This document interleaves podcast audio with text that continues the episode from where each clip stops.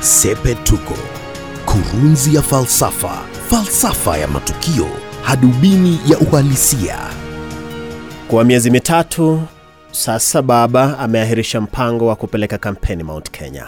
Jumanne amefika Mount Kenya, lakini sio moja kwa moja kupiga kampeni. Amekuwa mgeni wa heshima kwenye hafla ya wasanii katika mji wa mmiliki wa Royal Media Services SK Masharia.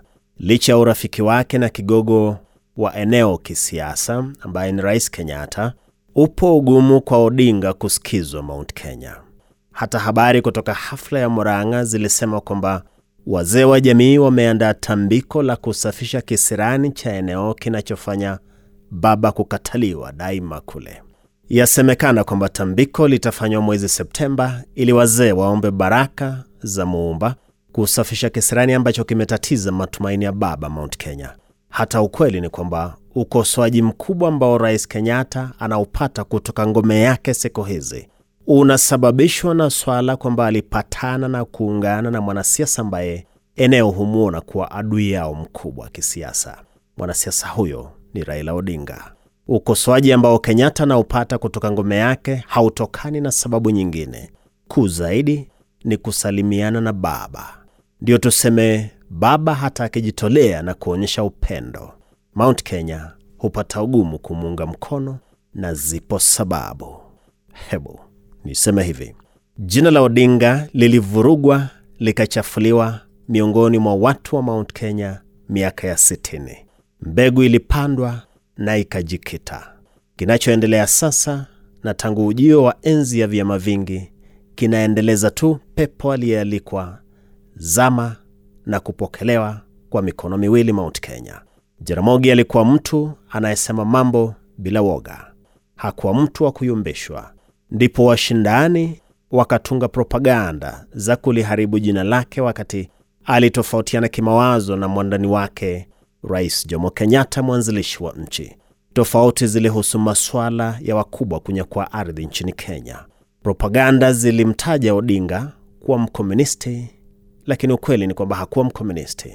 Propaganda zikamtaja Odinga kwa mtu wa tamaa nyingi ya mamlaka na nguvu za serikali, kwamba alikuwa mtu wa kiukingi cha urais. Kwa hivyo ilifaa Jomo Kenyatta tahadhari Odinga sije akamwondoa. Jamii za Mount Kenya zilikumbwa na wasiwasi ya mzee kukipoteza kiti cha urais miaka ya 60.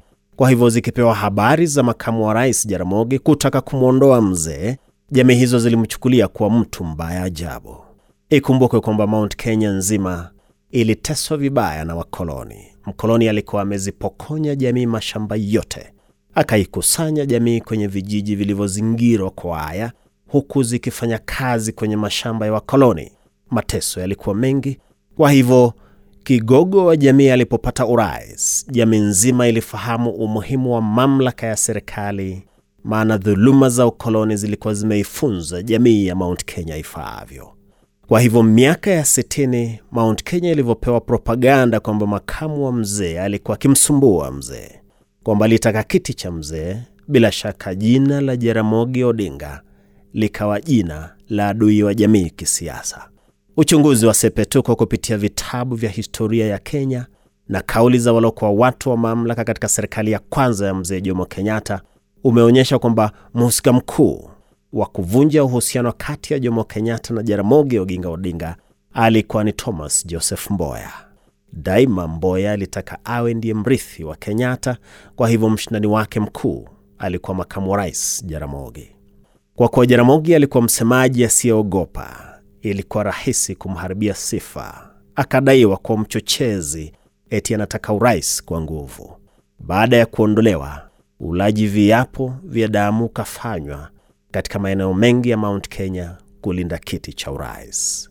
Imekuwa ndiyo historia iliyopanda mbegu, na ndiyo nitasema hivi, itakuwa vigumu kwa baba kuungwa mkono Mount Kenya, maana imekuwa karibu miaka 60 ya jina la Odinga kusemwa vibaya katika eneo wala si neno kwamba yanayosemwa huwa hayana ukweli, ni propaganda za tangu miaka ya sitini. Ni kutokana na haya ndipo baba amemkaribisha Kenyatta Nyanza tangu wasalimiane, lakini Kenyatta amesita kumkaribisha baba Mount Kenya. Suluhu itakuwa ni ukweli wa miaka ya sitini kusemwa jinsi ulivyo, kwamba Jaramogi hakumsumbua Jomo Kenyatta, zilikuwa njama za kuwatenganisha. Na ndilo Sepetuko. Mimi ni Wellington Nyongesa.